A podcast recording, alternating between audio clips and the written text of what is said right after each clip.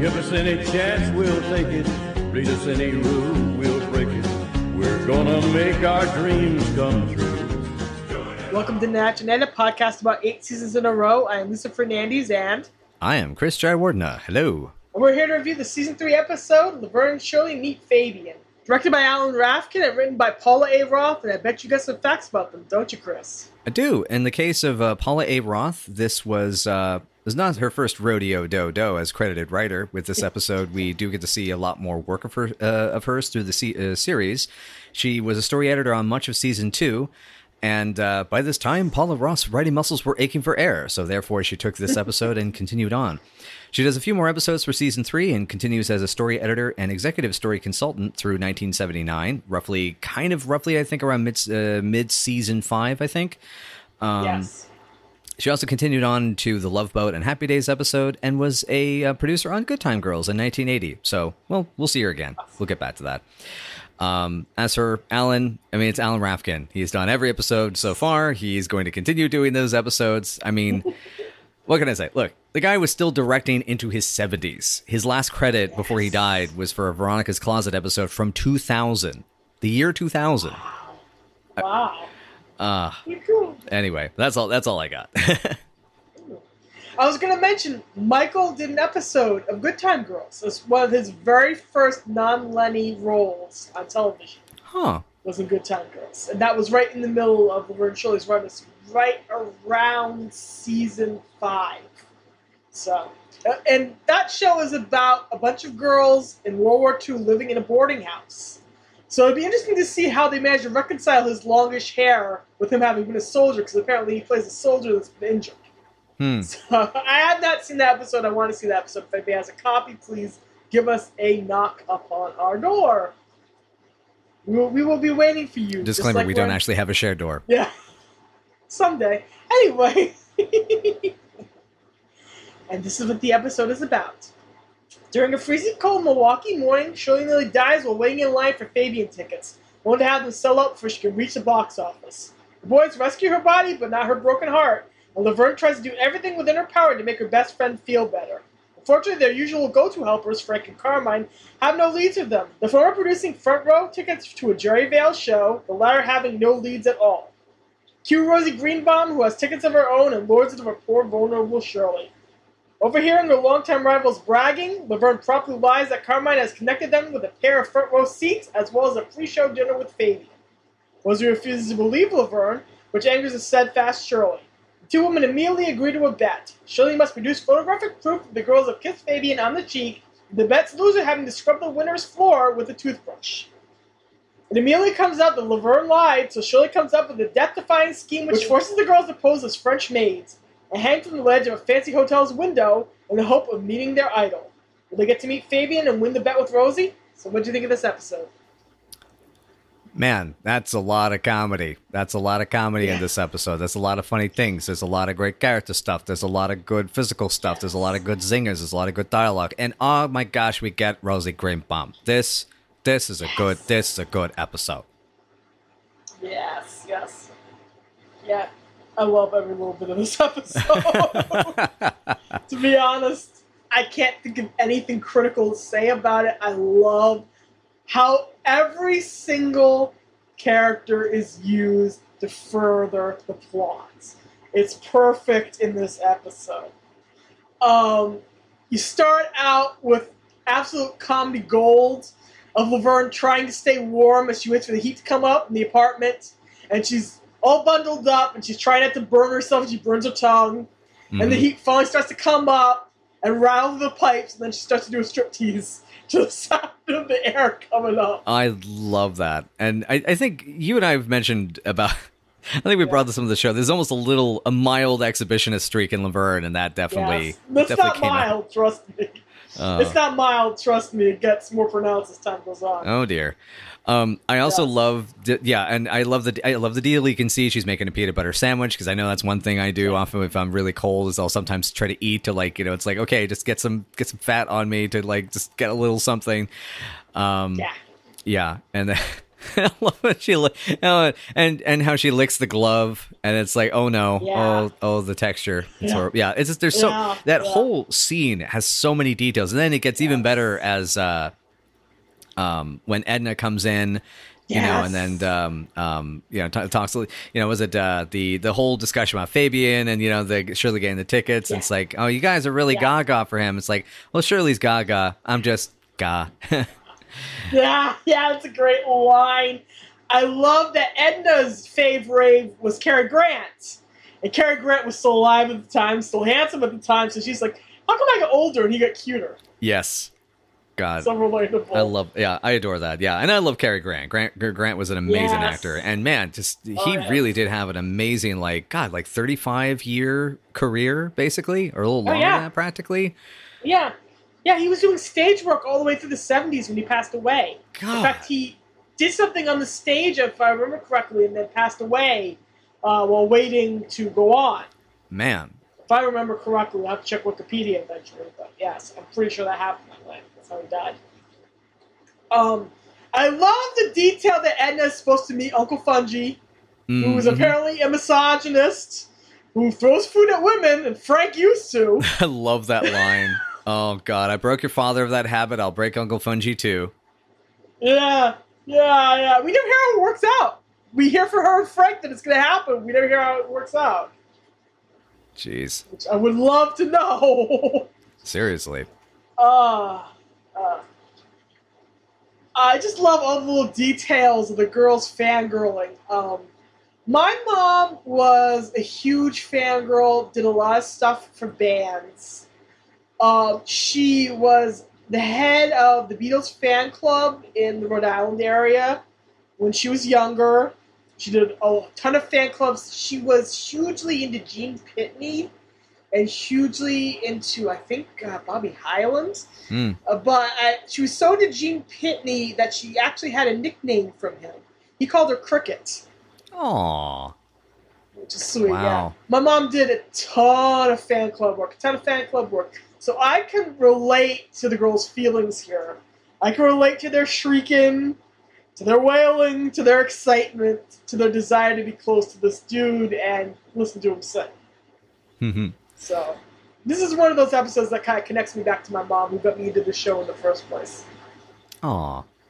Yeah, I definitely have. I've known you long enough. I have seen your your in text form at least. I've seen your fangirling, and it's uh, Yes. it is it is it is quite epic and well practiced. I might add, well Yes. practiced.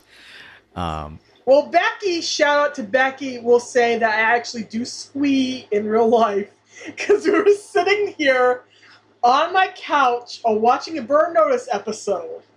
And when Bruce came on, I squeed. Bruce Campbell came on, I squeed. Aw. Oh, that's Because how adorable. you squeak in real life. It's cute. Yeah, 'cause she came down to visit me at one point for a whole week, and that's one of the things we did. But yeah, that's part of my fangirling, part of the things that I have done and will do, and probably do until I die. Yes. Yeah, yeah. Um, but yeah, it's and, and you know, and I, as much as and I was thinking about this before, you know, recording this episode is is like as much as I try to be stoic and cool. I mean, on the inside, I've been starstruck so many times. You know, I've I remember when I was a kid, like uh, I was a big fan of ILM and special effects through um, uh, Star Wars because I watched a lot of the behind the scenes of Star Wars, and that was what got me to want to make movies when I was six, seven years old. And I got to see Dennis Muren give a talk at the Portland Creative Conference in 1997. And there was a point my dad had to go to a payphone to make a phone call to work because he had a he had a beeper, so he got beeped. He got a page that uh, something was up, and so he had to go make a phone call. So I'm going with him to the phone booth, and I pass by this little seating area of the lobby of the oh god, I can't remember what building this. It's the one that's across from the Arlene Schnitzer Concert Hall, I think, Oh. or the Keller Auditorium. It's around there in Portland. And I'm walking by, and there's just Dennis Muren having coffee, and I realized in hindsight, I think he was having coffee and a bagel with uh, Will Vinton, and um, and I met Will Vinton a couple times. Him and my mom Yeah. got along really well, and so I had that Cool. moment though of the like my body was like buzzing, like oh my god, this Dennis Muren, oh my god, this Dennis Muren, and you know so it's a it's a case of you know my my fanboying my fan you know explosions are kind of different um like I know that if uh, the lockdown and the pandemic hadn't blown up, I would have. I've, if I had the opportunity to meet John Woo last uh, in April of 2020, which I had tickets for, um, that I probably would have cried, to be honest. Oh, because he is he is one of my Gosh. absolute heroes, which I know is a terrifying thought. Never meet your heroes, but it's but it's still like it's. I get it. I get it. It's it's. I always I find it the physical expo- explosion of it in this way is always a little Yeah. a, a little amusing to me. But they, I do love how they. It's very cute and very exaggerated, but it's ne- and it's never Yeah. it never shames them for it. It's a yeah. and uh, I love how he never shames them for the for it either, which I thought was really cool. Yeah. Yeah, it, it kind of tweaks them for like being that extreme, but the girls are always that extreme. Their emotions are always that operatic. Mm-hmm. So there's Yeah. nothing new about it. There's nothing shocking about it. There's nothing ha ha ha ha. Look at them being ridiculous about it. It's just a part of who they are. So it's not shocking that Laverne literally throws herself at him. That Shirley ends up fainting. All that stuff is absolutely uh, not shocking. My two biggest meetings when it came to like really fangirling out. I met Ric Flair uh, Hmm. when I was like 14, and he was lovely, a lovely gentleman. It was a very nice experience, and I got to speak with him, and that was like, wow, I'm sitting with Ric Flair. Wow, it's kind of like that. Jeez, I don't believe this is happening moment. Hmm. That was one of my big ones. My other big one was, believe it or not, I met Fabio huh. which was an experience. This is before we all knew about his politics and you know, you Yeah. know the goose smashing into his nose. I was like 14, so Yeah. about 14 or 13 around there. So Yeah. Uh, there's actually footage of me having a actual physical reaction to him walking by, going, "Oh, well, that was tiny bit." that was on the news. Oh my god! It was actually on the news. And I was like 13, and like, yeah, yeah. When you're a little teenager, that is a moment. Definitely. My mother reacted to this opportunity by taking his calendar, flipping it to her month, which happened to be a picture of him standing there with a towel over himself and nothing else, and strolling up to him and making him autograph it. nice. Oh wow. that was how my mom did that. And he looks at me and he goes, Oh my. And she goes, Well, you post for it. that was Eh, my there mom. go. There you That go. was my mom. God, your mom was a badass. Yes, she was. Oh She my was. gosh, an eternal badass. That's awesome. Yeah. And now everybody knows why I am the way I am. oh man. Uh, she made him sign it. and it was great. Oh god. Yeah. Still remember that. Is, oh my. Oh my. Yes. Uh, I, Yeah. yeah. I think my only like pinch me, I'm dreamy moment. I think I've, I've I can remember recent memory was about I think it was like in 2008 when uh, Cinematic Titanic was still touring, and I got I got to Oh. tell Frank Conniff that I was the one guy in the audience that laughed at his vanishing point joke. Because no, Oh. no one found that funny there, and I I was like, I was like, ah, I got that, and then he's like, oh, you're the guy. oh yeah, I interviewed Joel Hodgson. I should have mentioned that. Yes, Joel. I interviewed Joel, and I was dying the entire time. and he was so nice to me and so patient. I didn't get one of his jokes, and I was so sad that I didn't get one of his jokes because I was so. Uh, Oh, that I that's didn't right. pick up on the Rem- I remember you messaging me saying you were like more. It's like I didn't get one of his jokes. I'm so mortified right now. yes, yes, yes, yes, yes, yes. Uh, He was just one of the nicest guys ever, and he was so sweet. He was so appreciative. hmm. And he didn't need to give me his time, but he gave me his time, and that interview actually worked as a springboard for me. But so I'll always be grateful to him. But that was one of my moments. Uh, That just reminds me, you know, even the cast has had that kind of like fan person moment. Uh, when Michael was rehearsing for A Mighty Wind, he and Christopher Guest and Harry Shearer, they were all uh, reco- recording in a studio, and Paul McCartney walked in. And he was in shock and could not get words out, which, according to him, is a very much a rarity. So Paul McCartney was listening to him, and he complimented them, and he asked them to play something for him, and they played "Start Me Up" by the Rolling Stones, which is a part of the movie. Oh wow! Yeah.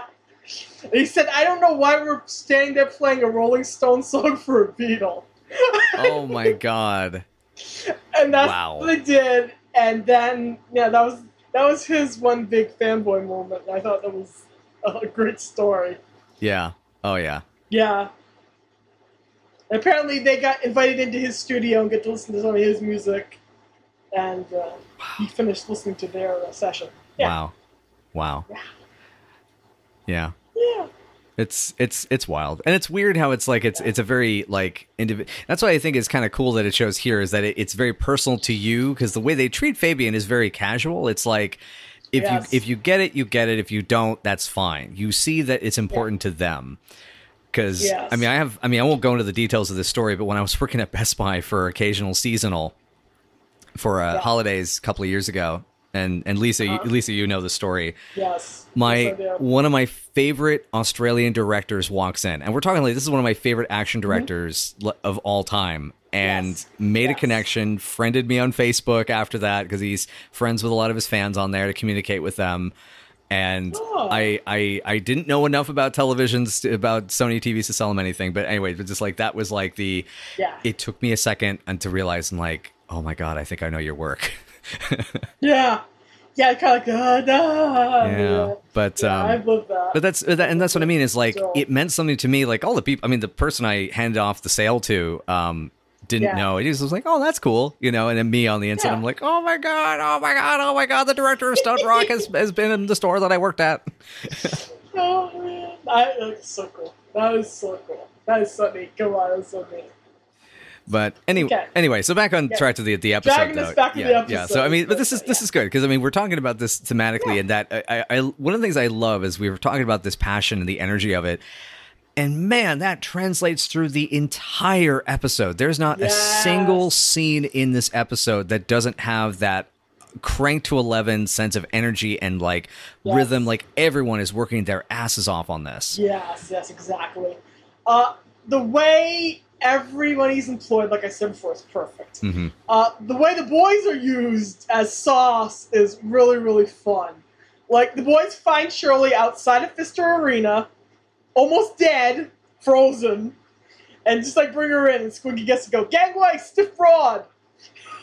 the way that the boys' Oh, dialogue man. is Ca- careful, she'll snap.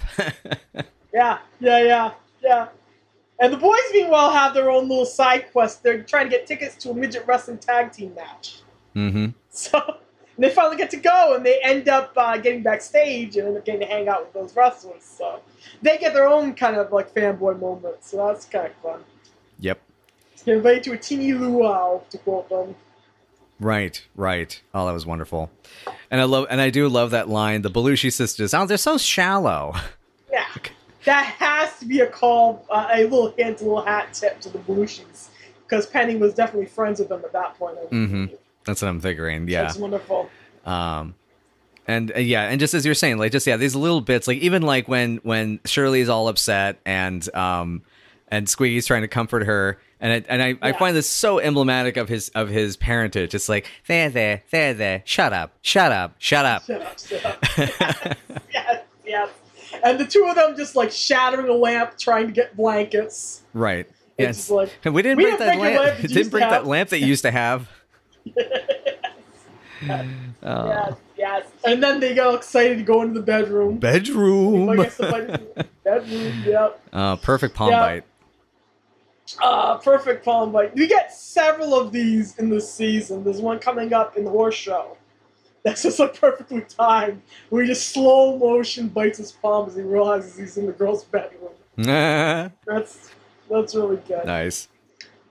I love the line, we saved your life that tells us to see her naked. Yes. And then he immediately says, I'm joking, I'm kidding, I'm joking, I'm kidding, Yeah. Oh, and, and, and the physical moment of him sliding off the arm of the couch to get Yes. away is just perfect. Just the flop, you know, Yeah. onto the floor. Oh, it's perfect. Yeah, Love it. yeah, yeah. Michael rolls off of several coffee tables and off of that arm of that couch so many times from like I want to say around season this season all the way through to season six. he's always rolling off of the arm of that couch, and uh, it's this is a probably one of my favorite examples of him doing that. Oh, certainly. Yeah, no, I, I loved it. Oh yeah, Ah, God. And then I, I, I adore when you get to, uh, as we're saying, you know, going through the use of the characters, the way that uh, Frank is used a bit in um Yes. in the pizza bowl, you know, the two seats, okay, Yes. and then he gets the, oh yeah. God, and I, I All Italian singers sing the same way. yep, and I, That's his, his head. I, I also uh, I I have this this this note about them being like two 14 year olds begging and begging to pop, which is like it's it's cute. Like they retain this little bit of their youth. It's like please, please pop, Yeah. please, please, please, please. Yeah, Uh, and I, I also, speaking of, you know, I've, I've mentioned these kind of nice little directorial touches that occasionally, you know, pop up in the show and the way in the post production where when Frank yells, cut it out, and you hear this, and then boom, you hear the sound of a strike coming from the bowling alley. And I, Yes. I love that little bit of timing. It's, it's, it's a little, it- you know, Foley touch that just, mm, just adds a little polish on there. I love it. I just love that in that pizza bowl scene. There's absolutely no reason for Lenny to be there, and he's there. That's yet another example of that. We saw that in Honeymoon Hotel, and he's there. He's kind of there for almost for a decent reason because he has to facilitate the bet, and that's exactly what he does. He's the one who comes up with the idea of uh, the girls uh, getting kissed on the cheek by Fabian, and uh, that being the catalyst. Mhm. But he mostly doesn't really need to be there, and yeah, he's a great addition to the scene. Yep. And I love Oh, uh oh and the other you know it's funny you know he's not in the epi- not really in the episode but Carmine's used over the phone and I love Laverne hanging up the phone and saying you can go back to your lesson and you look at her face and you know exactly what the parenthesis you know the in quotation marks Yeah. your lesson um Awesome. yeah which uh Widow number 453. Ugh, God. But um, anyway, yeah, like just even like little details like that. Yeah. Exactly, as you're saying, just the way they're used, and yeah, Lenny being there. I love, and of course, as you mentioned, um, uh, Lenny is super into. He's the uh, oh God, you, you said this in the tag team wrestling episode about Lenny Yeah, is the yeah. uh, wife guy without a wife. Right, right. Um, and I have my note here. It's like you know, I mean, he's just super into it. He's rooting for her, and it's like, if Yeah. if if Laverne and Shirley was a fighting game, Lenny would always choose her as the main. That's a Street Fighter Yeah. Tekken waifu. You know, Yep, Yeah. to, yep, to use yep, to yep. use the ner- the nerd parlance of our times. Yes, yes.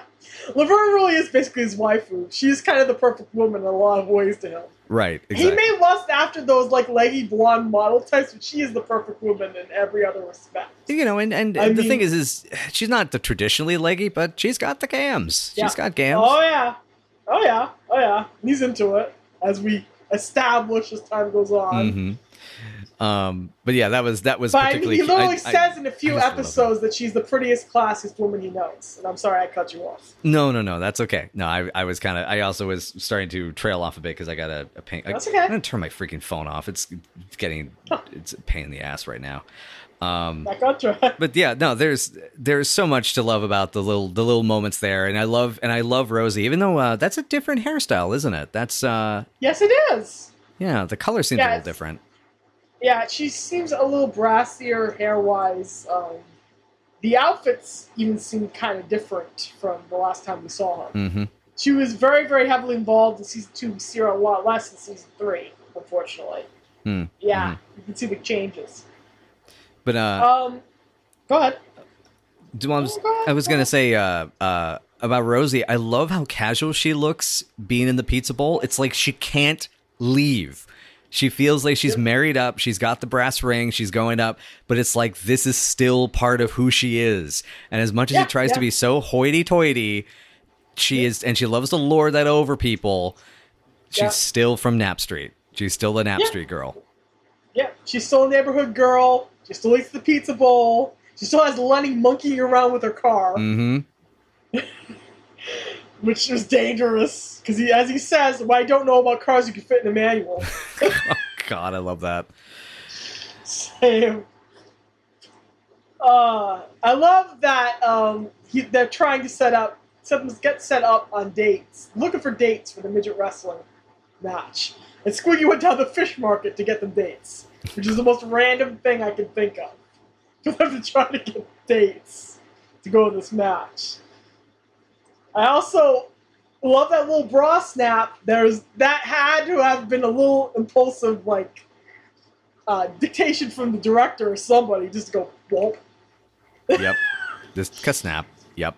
Oh man. In season four, he does something similar where he takes a cold mug of beer and puts it on the back of Laverne's neck, and she spins around and goes, "Lenny!" and it's just great. Well, it, well, it makes a stupid sound, so it's like the two of them being little kids. Mm-hmm. mm-hmm. It's just fun. Gosh. So so then that kind of moves us, I guess, directly in timeline wise to the bet. And Yes. I, I, you know, as we are saying, it's great that Lenny's there to kind of help provide the picture of them kissing him on the cheek. Yep. And I love Yep. the sync, that very Howard Hawksian thing where they're arguing and fighting and this and this and this, and then it's a bet and they shake hands. Yes. And it just reminds me because you know there's there's a you actually can hear uh, there's an interview sample with Howard Hawks where he talks about how he developed that style for like his girl Friday, um, Yeah. as a technique that became very common in a lot of his films. Um, and there's there's many others that utilized it. I think Wilder used it a bit, and um, it's I just I love that touch. This is a very this this is one of the episodes of season three, and there's a few more that are before it, and a few more that Yeah. come after it that have that very like 30s to mid 50s era comedy sort of vibe, which which I really adore. Like it, it it it was cool. It wasn't contemporary for cinematic comedy for the time, but it's to me now, Yeah. you know, many decades later, it's um yeah, it's timeless to me, and I adore it. Same. Absolutely same. It's God, everything about the way they set it up is perfect. I love Shirley deciding just to go. She sticks out her chest and she goes, "If you've got one." Already, uh, Rosie having a toothbrush, because and that is so rare for her. That is so rare for her. She so rarely gets to have that kind of sass and fire in her belly when it comes to standing up to someone and she just, you know, is ready to finally eviscerate this woman after playing nice with her for basically a season. And uh, basically the whole season, basically all season two, she's trying to be nice to Rose because Rose is going to help her climb the ladder just like Rose did herself. But this time, she's done. She does not want to be nice to this woman anymore. She is going to kick her in the patootie for daring to suggest that her best friend lied and it is fabulous. It's just fabulous. She finally has enough of Rosie kicking Laverne in the teeth.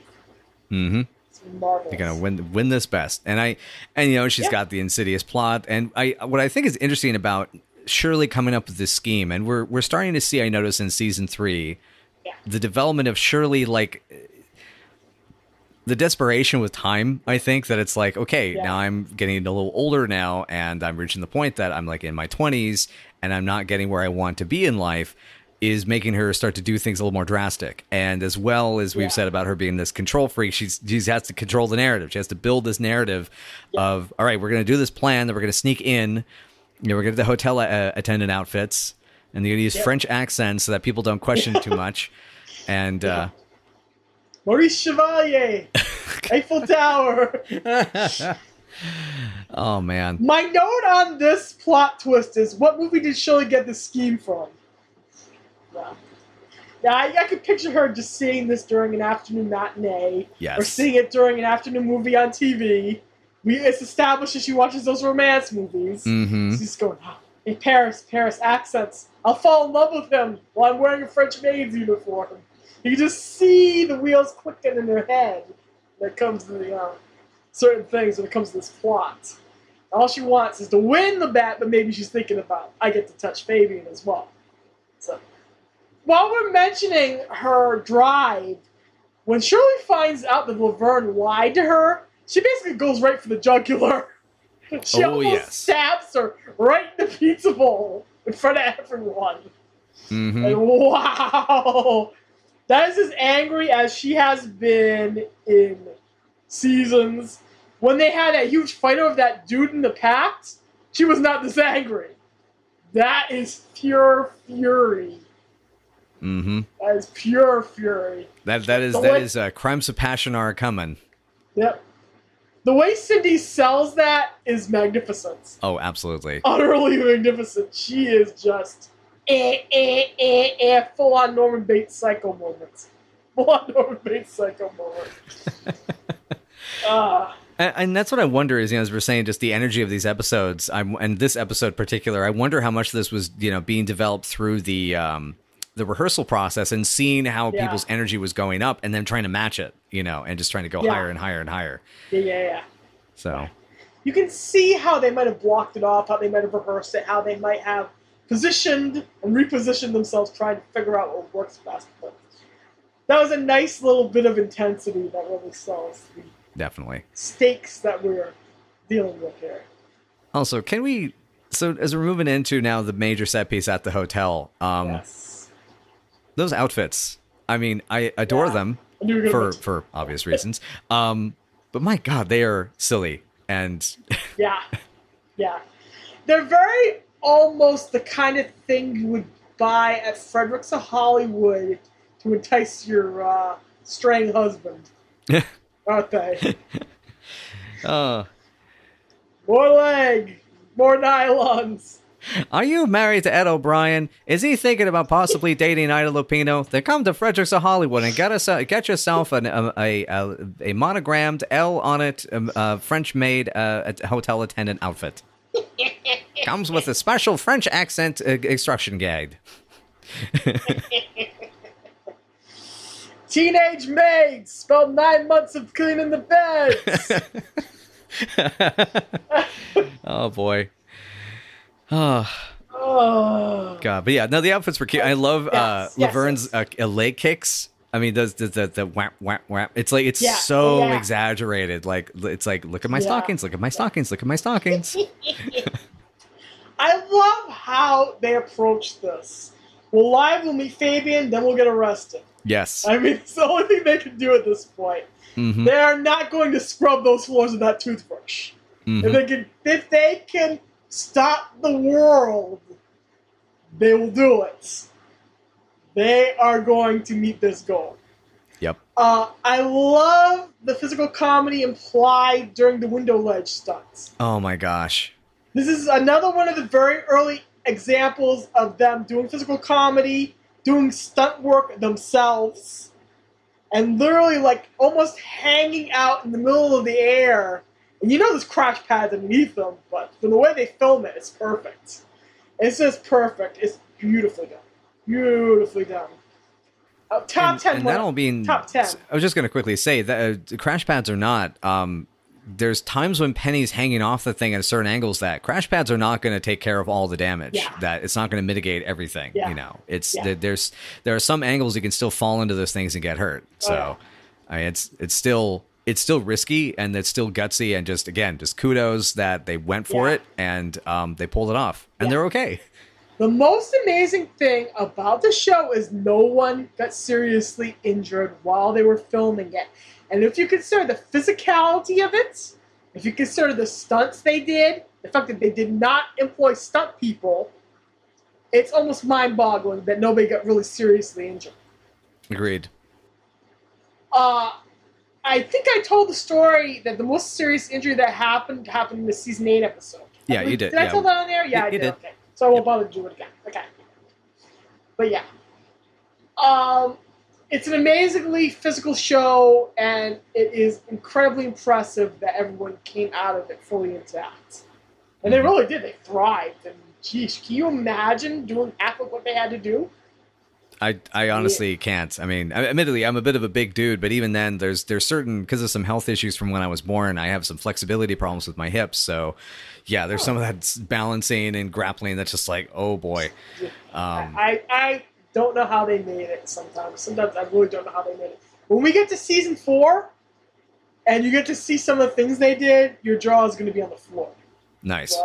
I'm I'm- I'm jaw excited. will probably be on your knees. So before we get too far into the uh, the hotel stuff, I did have two comments um, for the two actors, the bit players here. Ken Lerner as the Sure. assistant Pete. Um, Yes. So interesting thing is Ken Lerner, he has an interesting history. Yes, he was here. Uh, he was in Happy Days as uh, as Rocco Baruffi and Malachi. Either Rocco, I guess he was him. Oh, yeah, one of the Malachi brothers. So he's still working today. Um, oh, really? that new series it's a new series a new crime series called gravesend uh or gravesend Oh. uh just showed up recently. I guess i think you can watch it on prime i think is what i was seeing on imdb. Yeah. but um yeah it looks like he's on that. I didn't see him in the trailer but he's he gets high, kind of highish billing. Uh 90s nerds may remember him as uh principal flutie on the first season of buffy the vampire slayer. Oh, he's also another of those actors that when you you look at his photos through the years he looks completely different all these different ages in his life which is i find terribly amusing that's so cool. The other one is the bellboy, the guy who comes in with his little tune and the punchline of, "Oh, excuse me, I see you, and you're both going to be arrested."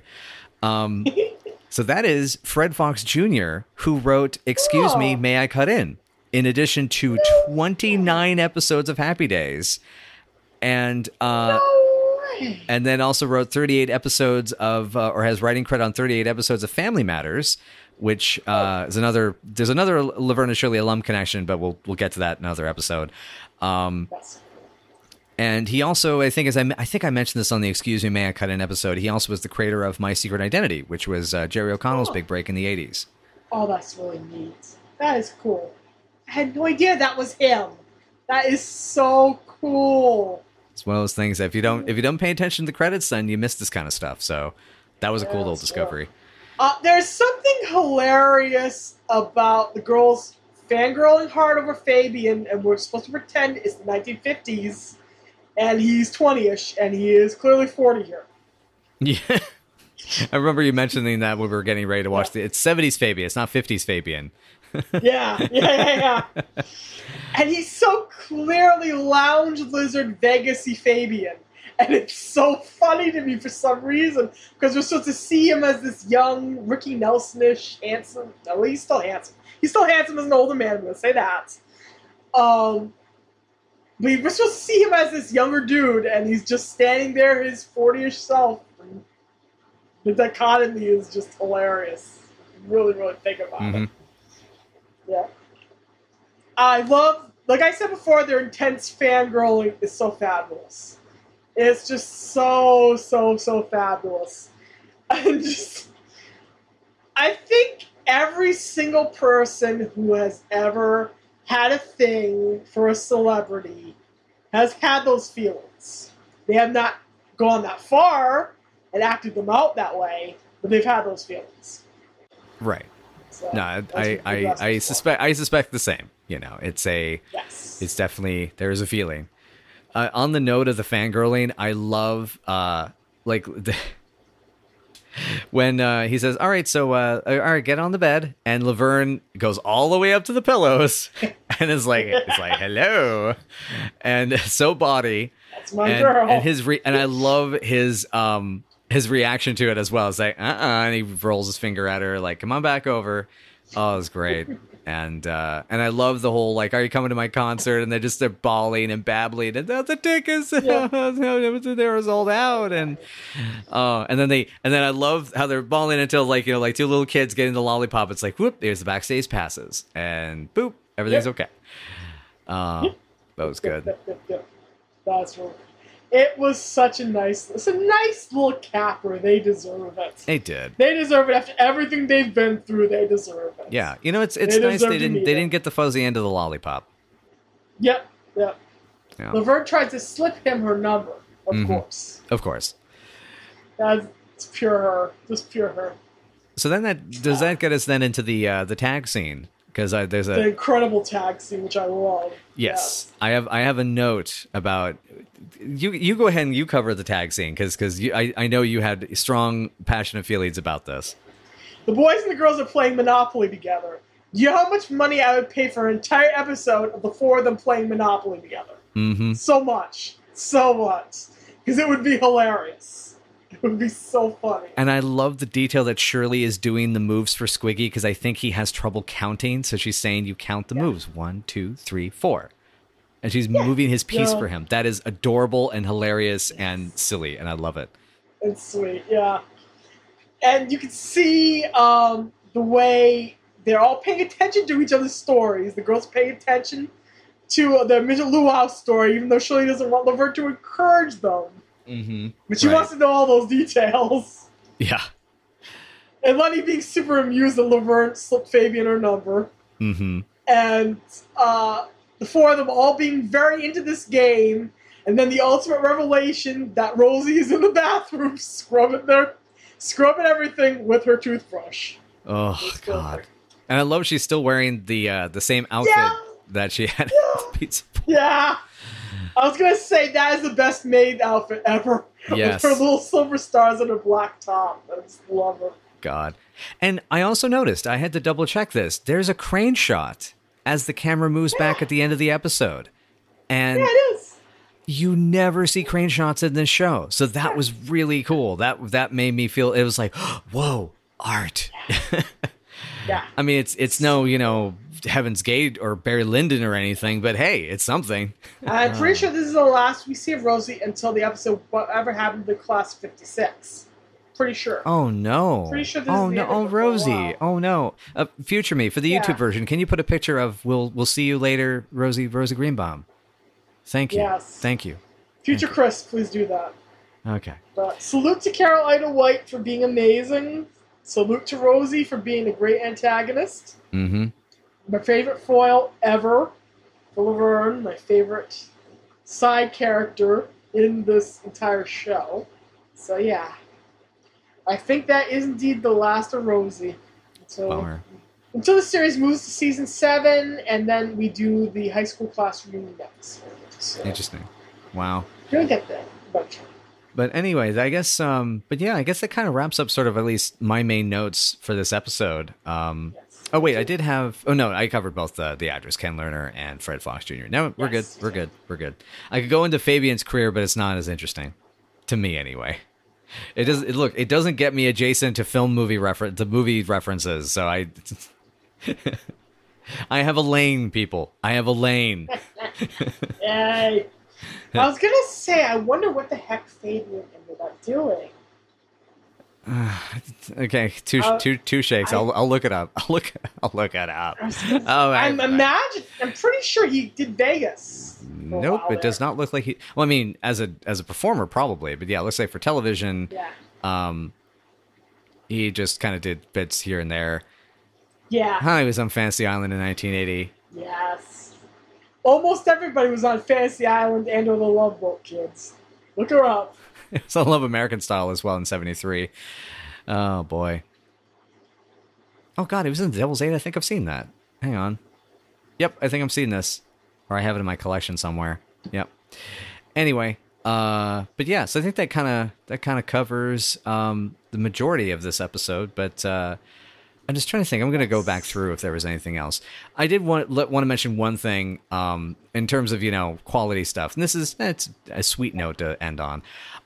I really enjoyed when they come back down. and They finally get themselves off from hanging from certain doom, and it's the "I love you, I love you" when they get Laverne down. That was that, yeah. that was very. I liked how real that was because it helped give some weight to the stunt, even though it's obviously on a Yeah. soundstage, you know, and it gave some weight to the um to the moment as well.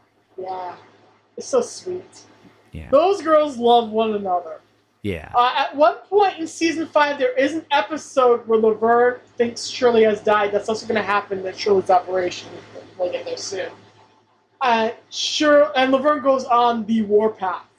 She goes on the warpath. Hmm. She goes on a roaring rampage of revenge. Hmm. You do not mess with her girl. Wow. You do not mess with her girl. Oh yeah, it's great. It's great. I get there. Yeah. Anywho, Yeah. um, I guess so. We're up to ranking this, yeah. Yes, we are. Hmm. For me, this is a solid nine. This is like a nine point eight. This is very close to a ten. Actually, no, I might as well just go with a ten for this one. I really can't think of any flaws it has. Um, I think that every little bit of it works. Everything everybody is given to do flows to the whole heart of the episode. The boys are used perfectly as season here. Uh, Rosie is a wonderful antagonist. Uh, this is how to do a guest star episode correctly. This is how to weave a celebrity into your TV show in a way that's not obtrusive. Uh, there are plenty, plenty of better examples of this trope, like The Simpsons did it very well, like before a car crashed off the edge of the cliff. Uh, there's a lot of uh, different ways you can do this, but for a show like Vern Shirley, this is a pretty decent way to weave a celebrity into your episode.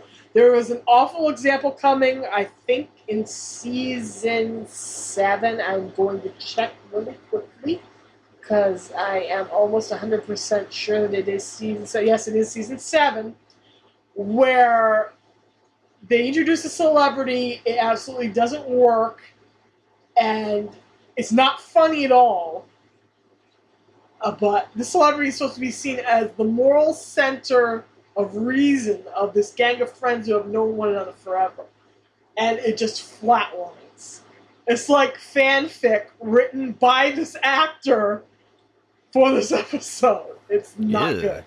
Ugh. We'll get there eventually. We'll get, I'll tell you the name of the celebrity once we uh, get off pod Okay. in between episodes. But it doesn't work, and this one does because it knows how to use Fabian and it knows how to play into his strengths as an actor. So I hear you. that's my ranking. It's a solid ten. Nice.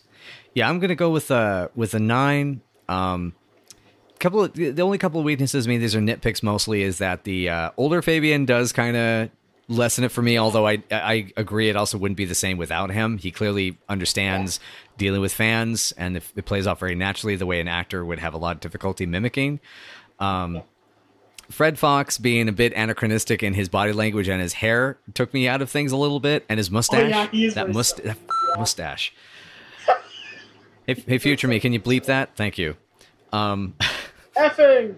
Yeah, like those those little there was very little nitpicky things. But that said, I mean, I agree. Like there were so many delights through this episode. There's so many parts I laughed, I I smiled constantly. I mean, it was so enjoyable throughout. So it was it was very fun and very uh uh um, it was there was a lot to like about it. So yeah, no, it's it's it's um I have to say like of this season, this is definitely when you com- combine all the different factors together, it's one of my favorites of the season so far. Yeah. Understandably, it's a really, really nice episode. I think that's it for us. I think it is. Wow, that that was a little longer than I expected, but uh, Yeah. but but hey, you know, it's uh, we had a we had a lot of feels to get out here. Anyway, We did. uh, thank you again, everyone, so much for joining us for Night After Night. And uh, if you'd like to know more, please join us on social media. We can be found at Night After Night Pod on Facebook, Tumblr, and WordPress. We also can be found at Night After Night PC. And if you would like to leave us a direct line, uh, night after night pod at gmail.com, you can send us direct comments or questions or any sort of things like that. And, um, and then as well, uh, there's a Patreon as well. If you would like to uh, give us, kick us a little bit of support, and we would always appreciate that. And we hope that you all have a wonderful day. And thank you again for joining us. Now, um, I, I, I'm looking at my list here. I think did did we cover a stakeout episode before, Lisa? Why does it say we have a stakeout next week? Because the FBI descend upon Knapp Street. Two agents use the girl's apartment to spy on their next door neighbor. It turns out that he might have a connection to Carmine. So the girls are stuck between trying to help the law and trying to help Shirley's man in the stakeout. Excellent. Well, we'll be sure to figure out what's uh, that's all going to be like. We hope you uh, will join us too. Sounds like it's going to be a good one. And my hmm. gosh, are they are they going to finally figure out whether to make Carmine a gangster or not? God, that's gonna take episodes and episodes and episodes. It doesn't happen until around season five. But it's little hints and little wood probes until then. I, I I was making a facetious joke. I wasn't actually expecting No, an I'm answer. telling you, there's an entire episode where he works for a collector. Oh, it's coming. snap! Okay, Yeah. wow. I I might I might actually have to pay attention to this man. See, you hate him less as the show goes on. All right. Well, thank you again, everybody. I hope you join us for next time. Yes. Join us next week.